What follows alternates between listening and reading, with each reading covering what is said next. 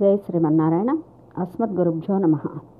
కుమారస్వామి జన్మ వృత్తాంతాన్ని గురించి గత భాగంలో తెలుసుకుంటూ ఉన్నాం. ఆ రెల్లు పొద నుంచి కుమారుని రూపం కన చూడగానే దేవతలు కృతిక మొదలైనటువంటి నక్షత్రాలకు ఆ పిల్లగానికి పాలు ఇవ్వవలసిందిగా వాళ్ళు కోరుతారు. ఆ విధంగా ఆ పిల్లవాడు ఆ కృత్తికల యొక్క పాలు తాగి పెద్దవాడవుతాడు. అందుకే అతనికి కార్తికేయుడు అని పేరు. అగ్ని నుంచి వచ్చాడు కాబట్టి అతనికి పావకి అని పేరు. వీర్యం నేల మీద స్ఖలితమైతే పుట్టినవాడు కనుక స్కందుడు అని పేరు. ఇట్లా కుమారుడు కలిగిన తర్వాత ఋషులతో కూడినటువంటి ఆ దేవతలు ఉమను పరమేశ్వరుని చాలా ప్రేమగా సంతోషంతో పూజించారు. పార్వతీదేవికి పరమశివుని వలన తనకు సంతానం కలగకుండా అడ్డగించారని దేవతల మీద కోపం వచ్చి వాళ్ళను చెప్పిస్తుంది ఓ దేవతలారా నాకు పుత్రులు కలగకుండా అడ్డగించారు కనుక మీకు మీ భార్యల యందు సంతానం కలగకుండుగాక మీ భార్యలందరూ సంతతి లేని వారగుదురుగాక అని శపించింది ఆ పరమశివుని వీర్యం భూమి ధరించిందన్న కోపంతో నువ్వు నా భర్త వీర్యాన్ని ధరించావు గనుక చవిటి నేల ఎడారి నేల అనే భేదాలతో నువ్వు రకరకాలుగా ఉంటావని చెప్పి భూదేవిని శపించింది అనేక మంది చేత పాలింపబడుతూ బహుభార్యవైపోతావు పుత్రుల వల్ల నీకు ఆనందం ఉండకపోవుగాక అని కూడా భూదేవిని శపించింది. ఈ విధంగా శాపం పొందినటువంటి ఆ దేవతలందరూ ఇంద్రునితో కూడి సిగ్గుపడుతూ తలదించుకొని పశ్చిమ దిక్కుకు వెళ్ళిపోయారు. ఆ రుద్రుడు హిమవత్ పర్వతానికి ఉత్తరం వైపున ఉన్నటువంటి శిఖరం మీద ఆ ఉమాదేవితో తపస్సు చేసుకోవడానికి నిశ్చయించుకున్నాడు. ఈ విధంగా పార్వతీదేవి కథను నేను నీకు వివరంగా చెప్పానని గంగా వృత్తాంతంతో పాటు ఈ గంగా జననం పార్వతీదేవి యొక్క వృత్తాంతాన్ని కుమారస్వామి జననాన్ని విశ్వామిత్రుడు రాముడికి తెలియచేశాడు. ఇక గంగ ఈ లోకానికి ఎట్లా వచ్చిందో చెప్తా వినమని చెప్పి రామునికి విశ్వామిత్రుడు చెప్తూ ఉన్నాడు. పరమశివుడు తపస్సు చేసుకుంటూ ఉంటే దేవతలను తారకాసురుడు అనే రాక్షసుడు బాధిస్తున్నాడు. వాళ్ళని ఎదిరించి చంపాలి అంటే వాళ్ళకు తగిన సేనాపతి కావాలి. ఇంద్రుడు అగ్ని మొదలైన దేవతలతో కూడి దేవతలందరూ కూడా చతుర్ముఖ బ్రహ్మ దగ్గరికి వచ్చారు. వచ్చి మాకు సేనాపతి ఇప్పుడు అవసరమై ఉన్నాడు కనుక మాకు సేనాపతిని పరమశివుడు ప్రసాదించనున్నాడు. అతన్ని ప్రార్థించి సేనాపతిని తెచ్చుకోవడానికి ప్రస్తుతం ఆ పరమశివుడు పార్వతితో కలిసి తపస్సులో ఉండడం వల్ల సాధ్యం కాదు. ఏం చెయ్యాలో నువ్వు ఆలోచించి చెప్పమని ప్రార్థించారు. దేవతలను బ్రహ్మ తన మధురమైనటువంటి మాటలతోటి ఓదార్చి మీరు విచారించకండి. మీరెవ్వరిని సేనాపతిగా ఉండదగిన వాణ్ణి పుత్రునిగా పొందడానికి సమర్థులు కాదు. ఎందుకంటే మీకు సంతానం కలగకుండాలని పార్వతి శాపం ఇచ్చింది కదా. ఆకాశగంగ పరమశివుని రేతస్సు చేత జన్మించిన బిడ్డను లాలించి పెంచేటట్లుగా ప్రార్థించండి. అగ్నిహోత్రుడు గంగాదేవిలో రేతస్సును చేర్చి పిల్లవాణ్ణి ఆవిర్భవింప చేస్తాడు ఆ అగ్నిహోత్రునికి గంగకు కలిగిన కుమారుణ్ణి గంగ తనకు సోదరి కావడం వల్ల పార్వతీదేవి గౌరవించవచ్చు. పూర్వం రుద్రుని తేజస్సు భూమి మీద పడి అగ్నితో చేరినప్పుడు అది దగ్ధమైంది. ఆ దగ్ధమైన రుద్ర తేజస్సే కైలాసమైంది. ఆ దగ్ధమైన రుద్ర తేజస్సు కాకుండా మిగిలిన భాగంతో పుత్రుడు కలిగేటట్లుగా అగ్నిహోత్రుడు మిమ్మల్ని అనుగ్రహిస్తాడని చెప్పి బ్రహ్మదేవుడు చెప్తాడు. ఆ బ్రహ్మదేవుని మాటలు విని దేవతలను నమస్కరించి కైలాసానికి వెళ్ళిపోయారు. అక్కడ దేవతలు మరుతులు అందరూ కలిసి ఆ పిల్లవాడిని పాలియటానికి కృతికలను నియమించడం ఇదంతా మనం కుమారస్వామి జననంలో చెప్పుకొని ఉన్నాం. ఆ అగ్ని పుత్రుణ్ణి తాను పరమశివుని ఆజ్ఞ చేత స్వీకరించానని తెలుసుకొని ఆ అగ్ని వీర్యాన్ని దహింపబడగా మిగిలి ఉన్నటువంటి దాన్ని గంగలో వదిలాడు. ఆ గంగ గర్భాన్ని భరించలేక శరణముము అనే కైలాసానికి పక్కన ఉన్న రెల్లు వనంలో వదిలివేసింది. ఆ గర్భం నుండి కుమారుడు జన్మించాడు. గర్భం స్రవించటం చేత పుట్టాడు కనుక స్కందుడని పేరు కృతికలు తల్లులు కాబట్టి కార్తికేయుడనే పేరు మరి రెల్లు పొద నుంచి పుట్టాడు కాబట్టి శరవణ భవుడని పేరు. ఇవన్నీ మనకు ఇంతకు ముందే విశ్వామిత్రుడు చెప్పినట్లుగా చెప్పుకున్నాం. ఇవన్నీ ఆ త దేవతలకు సేనాపతి అయి రాక్షసులను జయించాడు ఈ కుమారస్వామి. ఇంతవరకు రామ నీకు గంగానదిని గురించి నేను విస్తారంగా చెప్పాను కుమార సంభవాన్ని గురించి చెప్పాను. ఇది చాలా దివ్యమైనటువంటిది పుణ్యమైనటువంటిది. కార్తికేయుని ఎందు భక్తి ఉన్నటువంటి మనుషుని ఎవరైనా సరే ఈ భూలోకంలో ఆయుష్మంతుడై పుత్ర పౌత్రులతో సుఖించి చివరకు స్కందుని లోకానికి చేరి స్కంద సాలోక్యాన్ని పొందుతాడని దీనికి ఫలశ్రుతిగా కూడా చెప్తారు. ఇక గంగ మూడు మార్గాల్లో ప్రవహించిందని త్రిపథగా అంటారు. ఎందుకట్లా ప్రవహించింది అని శ్రీరామునికి సందేహం కలిగింది. అదే ప్రశ్నను విశ్వామిత్రుణ్ణి అడిగాడు. ఈ భూలోకానికి గంగ రా- గంగ రావడానికి కారణమేంటి? త్రిపథగా అనడానికి కారణమేంటి? ఈ ప్రశ్నలన్నీ ఆ విశ్వామిత్రుడిని అడగటం జరిగింది. విశ్వామిత్రుడు చెప్తున్నాడు గంగ భూలోకానికి దిగి రా దిగి రావడానికి ఒక ప్రత్యేకమైనటువంటి వృత్తాంతం ఉంది. పూర్వం అయోధ్య దేశాన్ని ధర్మాత్ముడైనటువంటి సగరుడు పరిపాలిస్తూ ఉన్నాడు. ఆయనకు సంతానం లేదు. మరి అతన్ని విదర్భరాజు కుమార్తె అయిన కేసిని జ్యేష్ఠ భార్యగా స్వీకరించాడు. ఆమె ధర్మనిష్ట కలిగి ఉంది సత్యవాదిని. ఇక మరి అరిష్టనేమి కుమార్తె సుమతి అనే ఆమె సగరునికి రెండవ భార్యగా ఉంది. ఆమె చాలా అందగత్తె. ఇద్దరు భార్యలతో సగరుడు హిమవత్ పర్వతంలో భృగు ప్రస్రవణము అనే చోట తపస్సు చేశాడు. నూరు సంవత్సరాలు తపస్సు చేసిన తర్వాత సంతృప్తి పొందినటువంటి భృగు మహర్షి సగరునికి సంతానం కలుగుతుందని వరం ఇచ్చాడు. లోకంలో సాటిలేని కీర్తిని కూడా పొందుతావని వరాన్ని ఇచ్చాడు. కానీ నీ ఇద్దరు భార్యల్లో ఒక ఆమె వంశకరుడైనటువంటి కుమారుణ్ణి కంటుంది. రెండో ఆమె మాత్రం అరవై వేల మంది కుమారులను కంటుందని చెప్తాడు. ఆ భార్యలిద్దరూ కుతూహలంతో మాలో ఎవరికి ఒకడు పుడతాడు? ఎవరికి అరవై వేల మంది పుడతారని ప్రశ్నించారు. పరమధార్మికుడైనటువంటి భృగువు వారి ప్రశ్నను విని మీరు మీరే కోరుకోండి. మీకు ఎట్లా కావాలంటే అట్లాగే అవుతుందని చెప్పాడు. ముని వాక్యాన్ని విని కేసిని వంశకరుడైనటువంటి ఒక్క కుమారుడు కావాలని కోరుకుంది. సుమతి మహోత్సాహవంతులైన కీర్తివంతులైన అరవై వేల మంది కుమారులనే తనకు అనుగ్రహించమని కోరుకుంది. సుమతి గరత్మంతుని సోదరి. రాజు భార్యలతో కూడా భృగు మహర్షికి నమస్కారం చేసి తన పట్టణానికి వెళ్ళిపోయాడు. కాలం గడుస్తూ ఉంది. వాళ్ళు గర్భవతులయ్యారు. పెద్ద భార్య కేసిని అసమంజసుడు అనే కుమారుణ్ణి కన్నది. సుమతి అరవై వేల మంది పిల్లలు గల ఒక మాంసపిండాన్ని కన్నది. తర్వాత ఆ పిండం నుండి అరవై వేల మంది పిల్లలు బయటికి వచ్చారు వాళ్ళంతా చాలా చిన్నగా ఉండడం చేత నేతితో నింపిన కుంభాలల్లో ఉంచి వాటికి దాదులను ఏర్పాటు చేసి కాపాడటానికి సిద్ధంగా ఉంచారు. క్రమంగా వాళ్ళు పెరిగి పెద్దవాళ్ళయ్యారు. కేసిని కుమారుడు అసమంజసుడు కూడా పెరిగి పెద్దవాడయ్యాడు.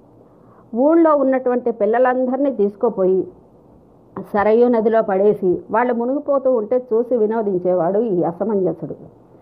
ఈ విధంగా ఇతడు పాపపు పనులు చేస్తూ పాపపు నడవడి కలిగి సజ్జనులను బాధించడం అలవాటైపోయింది. పౌరులు అంటే అసలు లెక్కే లేదు. అటువంటి వాడు ప్రజలను పరిపాలించడం ఎట్లా కుదురుతుంది? ఆ ప్రజలకు కూడా అసమంజసుడి మీద అప్రీతి కలిగింది.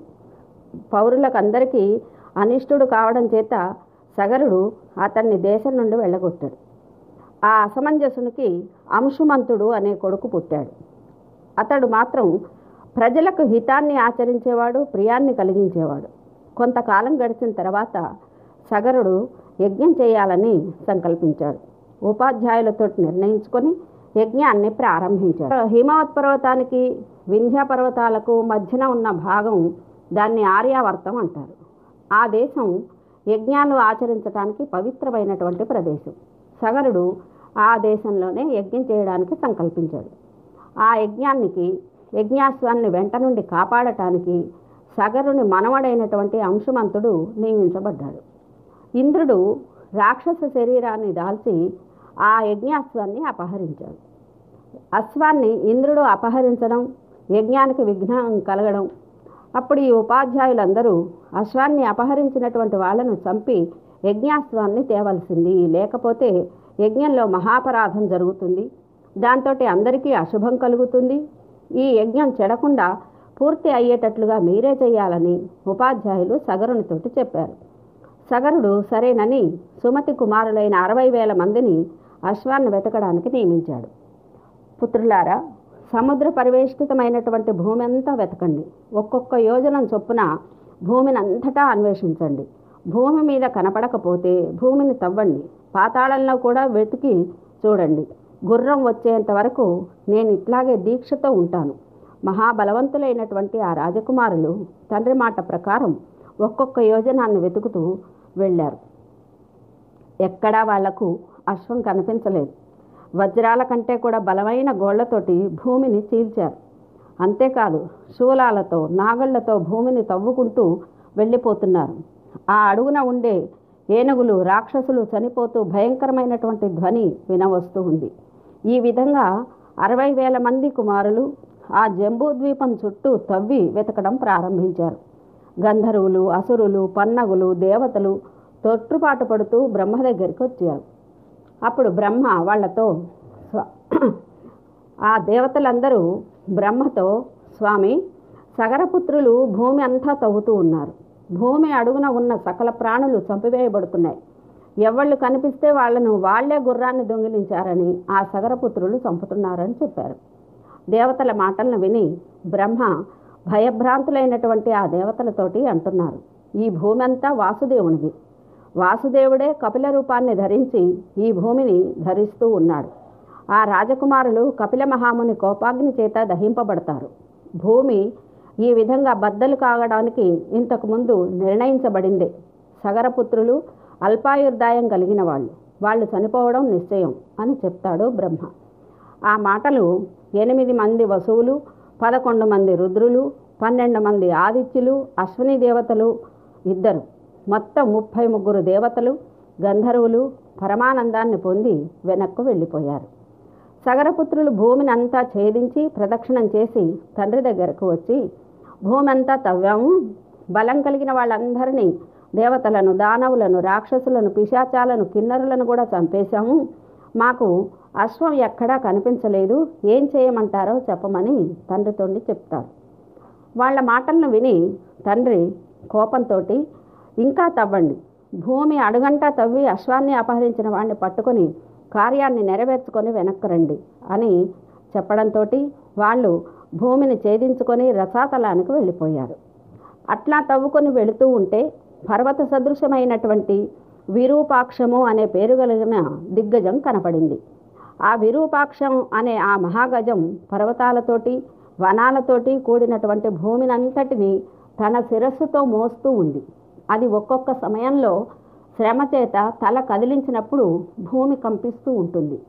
ఆ మహాగజానికి వాళ్ళు ప్రదక్షిణం చేసి గౌరవిస్తూ భూమి బద్దలు చేసుకొని రసాతలానికి వెళుతున్నారు. ఇంతవరకు భూమి యొక్క తూర్పు భాగం అంతా తవ్వారు. అక్కడ అశ్వం కనపడలేదు దక్షిణం వైపు తవ్వడం ప్రారంభించారు. అక్కడ కూడా మహాపద్మము అనే పేరు కలిగిన ఏనుగు భూమిని తన శిరస్సు మీద మోస్తూ కనపడింది. వాళ్ళు దానికి ప్రదక్షిణ చేసి అక్కడ కూడా అశ్వం కనపడకపోవడం చేత పశ్చిమ దిక్కుకు వెళ్ళారు. అక్కడ తవ్వుకొని రసాతలానికి వెళుతూ ఉంటే సౌమనసము అనే పేరు కలిగిన ఏనుగు మహోన్నతమైంది. అది భూమిని మోస్తూ కనపడింది. దానికి ప్రదక్షిణ చేశారు. ఆ దిక్కున కూడా అశ్వం కనపడలేదు. ఉత్తర దిక్కుకు వెళ్ళారు. ఉత్తర దిక్కులో మంచులాగా తెల్లని శరీరం కలిగిన భద్రము అనే ఏనుగు భూమిని ధరిస్తూ కనపడింది. దానికి ప్రదక్షిణ చేసి అంతా వెతికారు. కానీ ఎక్కడా అశ్వం కనిపించలేదు. ఈశాన్య దిక్కును తవ్వుతూ వెళ్ళారు. అక్కడ కపిల రూపంలో ఉన్న వాసుదేవుడు తపస్సు చేసుకుంటూ ఉన్నాడు. యజ్ఞాశ్వం అక్కడ అతనికి దగ్గరలో గడ్డి మేస్తూ కనపడింది. వాళ్ళు చాలా సంతోషపడ్డారు. ఆహా అతడే ఈ అశ్వాన్ని అపహరించాడని తెలుసుకున్నారు. కోపంతో వాళ్ళ చేతిలో ఉన్న తవ్వడానికి ఉపయోగించే సాధనాలతో వృక్షంతో శిలలతో అతని పైకి పరిగెత్తారు. మా గుర్రాన్ని నువ్వే దొంగిలించావు. దుర్మార్గుడా.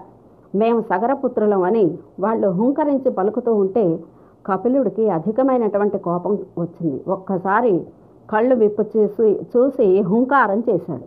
దాంతో అప్రమేయమైనటువంటి ఆ దివ్య తేజస్సుకు ఆ అరవై వేల మంది సగరపుత్రులు భస్మరాశి అయిపోయారు. సగరుని కుమారులు చాలా కాలం తర్వాత కూడా తిరిగి రాకపోవటం చేత మనవడైనటువంటి అంశమంతుడితోటి సగరుడు చెప్తున్నాడు. నువ్వు శూరుడవు. విద్యల్లో బాగా ఆరితేరినటువంటి వాడవు. పూర్వులతో సమానమైనటువంటి పరాక్రమం ఉన్నటువంటి వాడివి. నీ తండ్రులు గుర్రాన్ని వెతకడానికి వెళ్ళారు. నువ్వు కూడా వెళ్ళి గుర్రాన్ని దొంగిలించినటువంటి వాడిని గుర్తించి గుర్రాన్ని తీసుకురమ్మని అడుగుతాడు. ఆ భూమి అడుగు భాగంలో రసాతలాల్లో వీర్యం కలిగిన భూతాలు ఎన్నో ఉన్నాయి. వాటిని సంహరించటానికి విల్లు కత్తి కూడా ధరించి పూజింపదగిన వాళ్ళను పూజించు. నమస్కరించి విఘ్నకరులైన వాళ్ళను చంపుతూ అశ్వాన్ని వెదికి తీసుకొచ్చి యజ్ఞాన్ని పరిసమాప్తి చేయమని వాళ్ళ ఆ అంశమంతుణ్ణి కోరాడు. ఆ విధంగా సగరుడు చెప్పగానే ధనస్సు ఖడ్గాన్ని ధరించి బయలుదేరాడు. తమ తండ్రులు తవ్విన మార్గం గుండా రసాతలానికి వెళ్ళాడు. అక్కడ అందరి చేత పూజింపబడుతున్న తేజోవంతమైనటువంటి దిగ్గజం కనపడింది. దానికి ప్రదక్షిణ చేసి కుశలం అడిగి తండ్రులను గూర్చి గుర్రాన్ని అపహరించిన వాళ్ళను గూర్చి తెలపమని ప్రార్థించాడు. ఆ దిగ్గజం అంశమంతుని భక్తికి వినయానికి సంతోషించి నువ్వు తప్పకుండా కృతార్థుడవై గుర్రంతో తిరిగి వస్తువు అని పలికి ఆ దిగ్గజాలన్నిటినీ పూజించినటువంటి అతనికి ఆశీర్వచనాలు పలికి ఇంకా ఆ దిగ్గజాలను అడుగుతున్నాడు. అవన్నీ కూడా ఆ ఇతని వినయ విధేయతలకు ఆ దిగ్గజాలన్నీ ఎంతో సంతోషంతో నువ్వు గుర్రంతో కలిసి మళ్ళీ రాగలవని శుభం పలుకుతూ ఉన్నాయి. ముందుకు వెళుతూ ఉన్నాడు అంశమంతుడు. తన తండ్రులు భస్మరాశి అయి ఉన్న స్థానం కనపడింది. అంశమంతునికి చాలా దుఃఖం కలిగింది. పరమ ఆర్తితో వాళ్ళు చనిపోయినందుకు దుఃఖించాడు. అక్కడే గడ్డి మేస్తూ యజ్ఞాశ్వం కనబడింది అంశమంతుడు చాలా దుఃఖంతో శోకంతో వ్యధలో ఉండి చూసి వీళ్ళకు తర్పణం చేయాలని నీటి కోసం వెతికాడు. ఎక్కడా జలాశయం కనపడలే. చనిపోయిన తండ్రులకు మేనమామ అయినటువంటి గరత్మంతుడు ఆకాశంలో కనిపించాడు. అతడు ఓ పురుషశ్రేష్ట దుఃఖించకు. వాళ్ళు చనిపోవడం అనేది లోకప్రియకరమైంది. అపరిమిత తేజస్శాలి అయిన కపిలుని చేత వాళ్ళు దహింపబడ్డారు. వాళ్ళు మహాబలులు. వాళ్ళకు లోకంలోని జలంతో తర్పణం చేయటం తగదు. హిమవంతుడి జ్యేష్ఠపుత్రిక అయిన గంగ వీళ్ళను పవిత్రం చేయడానికి తగినటువంటిది. దాన్ని తెచ్చి వీళ్ళకు జలక్రియను చేయమని చెప్తాడు. ఆ భస్మరాశి అంతా లోకపావనమైనటువంటి జలం చేత ముంచి వేయబడిన రోజున వీళ్ళందరూ స్వర్గానికి వెళతారు. నువ్వు దుఃఖించవలసిన అవసరం లేదు. అశ్వాన్ని తీసుకొని నీ రాజ్యానికి వెళ్ళు. నీ తాతగారి యజ్ఞాన్ని పరిసమాప్తి చేయించు అని చెప్పాడు గరత్మంతుడు. అంశమంతుడు అతని మాటలను విని అట్లాగే అని ఆ గుర్రాన్ని తీసుకొని వెనక్కి వచ్చి సగర చక్రవర్తి ఇంకా దీక్షలో ఉండడం వల్ల జరిగిన వృత్తాంతాన్నంతా కూడా అతనికి తెలిపి ఘోరమైన ఘోరమైనటువంటి ఆ వార్తను విన్న సగరుడు విచారిస్తాడు. శాస్త్రోక్తంగా యజ్ఞాన్ని పూర్తి చేస్తాడు. గంగా నది భూమికి దిగి రావడం ఎట్లా? అని అతడు ఆలోచిస్తూ ఉన్నాడు. ఉపాయం ఎక్కడా తోచడం లేదు. మూడు వేల సంవత్సరాలు రాజ్యాన్ని పరిపాలించి పరమపదించాడు ఆ సగరుడు. సగరుడు చనిపోయిన తరువాత ధార్మికుడైనటువంటి అంశమంతుణ్ణే రాజుగా ప్రజలు స్వీకరించారు. అంశమంతుడు చక్కని పరిపాలనను సాగించి కీర్తిని సంపాదించుకున్నాడు. మరి అతని కుమారుడు దిలీపుడు. అతనికి రాజ్యాన్నిచ్చి అంశమంతుడు హిమావత్ పర్వతానికి వెళ్ళి తపస్సు చేసుకుంటూ ఉన్నాడు. ముప్పై రెండు వేల సంవత్సరాలు తపస్సు చేసి తిరిగి స్వర్గానికి వెళ్ళాడు. దిలీపుడు కూడా తాతలు చనిపోయిన వృత్తాంతాన్ని విని దిలీపుడు కూడా తాతలు చనిపోయిన వృత్తాంతాన్ని తెలుసుకొని గంగాజలాన్ని భూమి మీదకి ఎట్లా తేవాలి ఆలోచించి దిక్కుతోచక చింతలో మునిగిపోయాడు.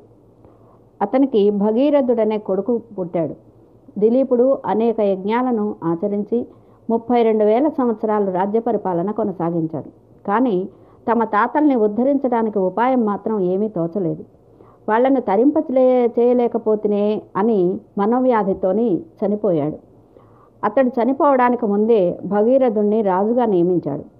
తాను చేసినటువంటి కర్మల చేత అతడు ఇంద్రలోకానికి వెళ్ళాడు. భగీరథుడు ధార్మికుడైనటువంటి రాజర్షి అతనికి సంతానం లేదు. సంతానం లేకపోవడం చేత బాధపడుతూ మంత్రులకు రాజ్యాన్ని అప్పగించి గంగను దివి నుండి భూమికి తేవడానికి తపస్సు చేయాలని నిశ్చయించుకున్నాడు. ముందుగా గోకర్ణ క్షేత్రానికి వెళ్ళి దీర్ఘమైనటువంటి తపస్సును ఆచరించాడు. చేతులు పైకెత్తి ఉంచి నాలుగు అగ్నిహోత్రాలను నాలుగు పక్కల ఉంచుకొని సూర్యుని వైపు చూస్తూ నెలకు ఒక్కసారి ఆహారాన్ని తీసుకుంటూ ఇంద్రియాలను జయించి తపస్సు చేశాడు. తపస్సు చేస్తూ ఉంటే కొన్ని వేల సంవత్సరాలు గడిచిపోయింది. ఆ తపస్సుకు బ్రహ్మ సంతోషించాడు. దేవతలతో కూడా కూడి ఆ బ్రహ్మ దర్శనమిచ్చాడు. భగీరథుడు చేసిన తపస్సుకు మెచ్చి దర్శనం ఇచ్చి అంటున్నారు మహానుభావ భగీరథ నీ తపస్సుకు నేను చాలా సంతోషించాను. ఏదైనా వరం కోరుకోమని అడిగాడు. భగీరథుడు చేతుడు జోడి జోడించి నమస్కరించి హే భగవన్ నా తపస్సును మీరు మెచ్చుకోవటమే నా తపస్సుకు ఫలంగా. తప్ప సగరపుత్రులను నా పూర్వులు నా వలన తర్పణం చేయబడి పైలోకానికి పోయేటట్లుగా నన్ను ఆశీర్వదించండి. వాళ్ళ భస్మం గంగాజలంతో తడిసిన నాడు వాళ్ళ స్వర్గానికి వెళ్తారు. నాకా సంతానం లేదు. మా వంశం విచ్ఛిన్నం కాకుండా సాగేటట్లుగా అనుగ్రహించండి అని కోరుకున్నాడు. పితామహుడు భగీరథుని మాటలు విని పవిత్రము మధురమైనటువంటి ఆయన వాక్కును ప్రశంసించి భగీరథ నీ కోరిక చాలా ప్రశంసింపదగింది. అట్లాగే అవుతుంది. కానీ హిమవంతుని పుత్రిక అయిన గంగ ఇప్పుడు దివిలో ఉంది. దేవతలు ప్రార్థించి ఆమెను తీసుకుని వెళ్ళారు. గంగ భూమికి వచ్చేటప్పుడు దాన్ని ఎవరూ ధరించలేరు. దాన్ని పరమశివుడు ఒక్కడే ధరించగలుగుతాడు.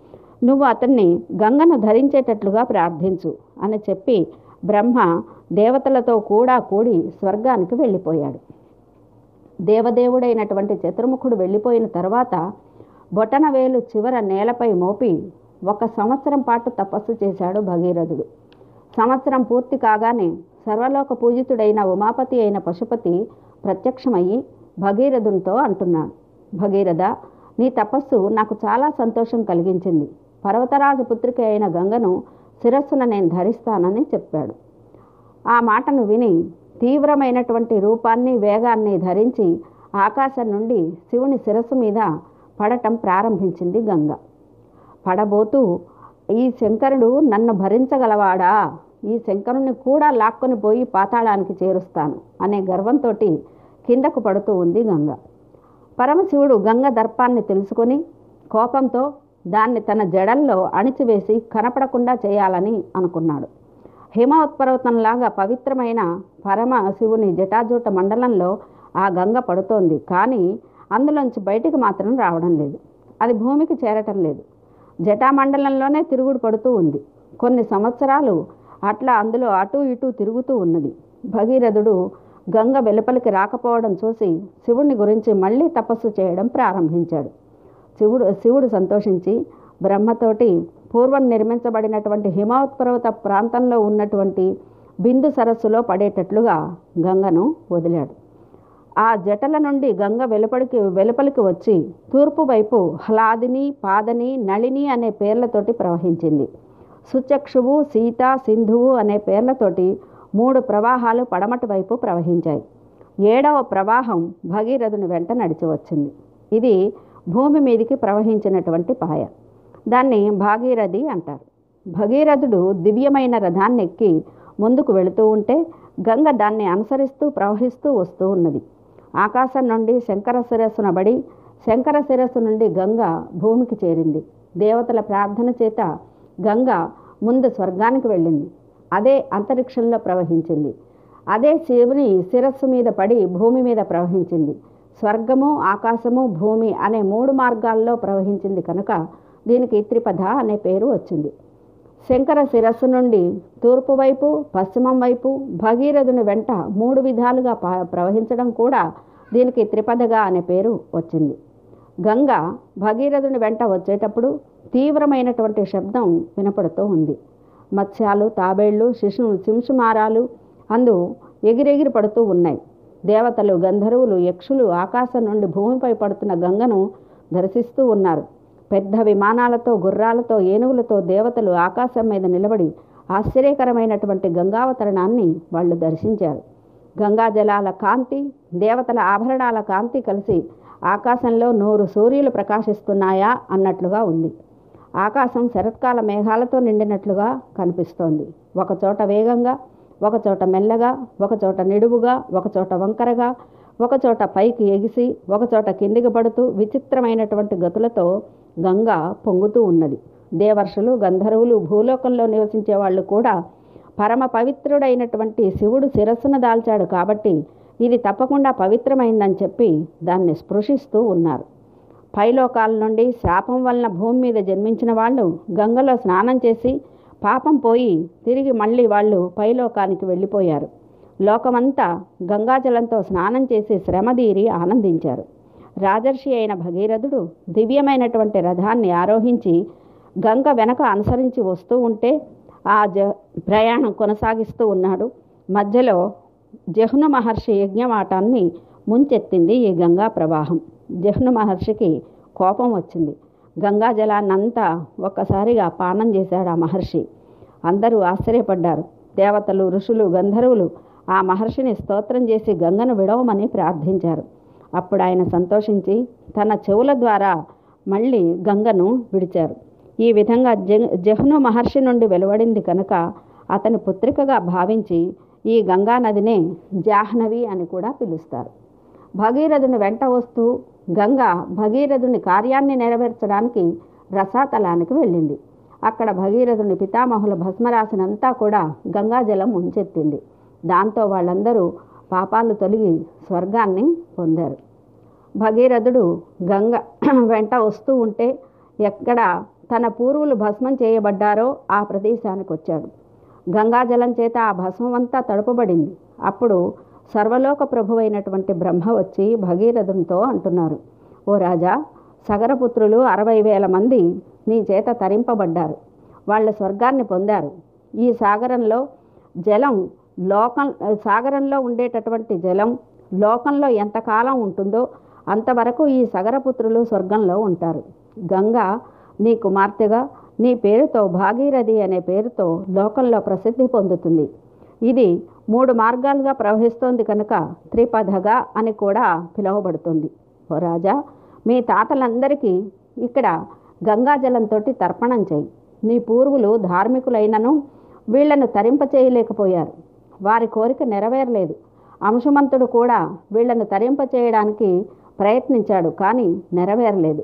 మహర్షులతోటి సమానమైన తేజస్సు కలిగిన నీవు నాతో సమానమైనటువంటి తపస్సు చేయగలిగి ఉండి క్షత్రియ ధర్మాన్ని పాలిస్తూ ఉండి రాజర్షులలో శ్రేష్ఠుడైనటువంటి నువ్వు నీ తండ్రి అయిన దిలీపుడు కూడా గంగను భూలోకానికి చేయడా తేవడానికి ప్రయత్నించారు. దిలీపుడు తేలేకపోయాడు.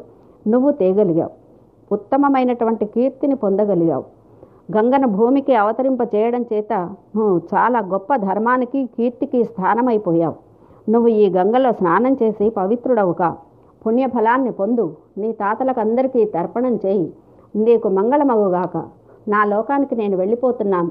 నువ్వు కూడా నీ రాజ్యానికి వెళ్ళమని చెప్పి ఆజ్ఞాపించాడు బ్రహ్మ. రాజర్షి అయిన భగీరథుడు శాస్త్రోక్తంగా తాతలకు తర్పణం చేసి తన పట్టణానికి వెళ్ళిపోయాడు. కోరికలు ఈడేరిన తర్వాత తన రాజ్యాన్ని పరిపాలిస్తూ భగీరథుడు రాజుగా ఉండడం చేత లోకమంతా కూడా కోరికలు నెరవేరి శోకం లేకుండా దుఃఖం లేకుండా ఎంతో సంతోషంగా ఉన్నారు ప్రజలు. రామ ఇంతవరకు నీకు గంగ భూమికి దిగి వచ్చిన వృత్తాంతాన్ని చాలా వివరంగా చెప్పాను. నువ్వు సాయంకాలం అవుతోంది సంధ్యా సమయం మించిపోతోంది ఇక చాలిద్దాం నీకు మంగళమగుగాక అని విశ్వామిత్రుడు గంగావతరణ కథను రామునికి తెలియచేశాడు ఈ కథకు కూడా రామాయణంలో ఫలశ్రుతి చెప్పడం జరిగింది. ఈ కథను ఎవరు బ్రాహ్మణ క్షత్రియ వైశ్య శూద్ర వర్ణాలలో ఎవరికైతే వినిపిస్తారో వాళ్ళకందరికీ ధనము కీర్తి ఆయుష్ పుత్రులు చివరికి స్వర్గం లభిస్తుంది. ఈ కథను వినటం చేత పితృదేవతలు కూడా తృప్తిని పొందుతారు. ఈ కథను ఎవరు వింటారో వాళ్ళ కోరికలన్నీ నెరవేరుతాయని చెప్పి కీర్తిని పొందుతారు వృద్ధిని పొందుతారని ఫలశ్రుతి చెప్పి విశ్వామిత్రుడు ముగించాడు ఈ గంగావతరణ కథను. మిగిలిన ఇంకా వీళ్ళ మార్గమధ్యంలో చెప్పుకునేటటువంటి వివరాలను తర్వాతి భాగంలో తెలుసుకుందాం. జై శ్రీమన్నారాయణ.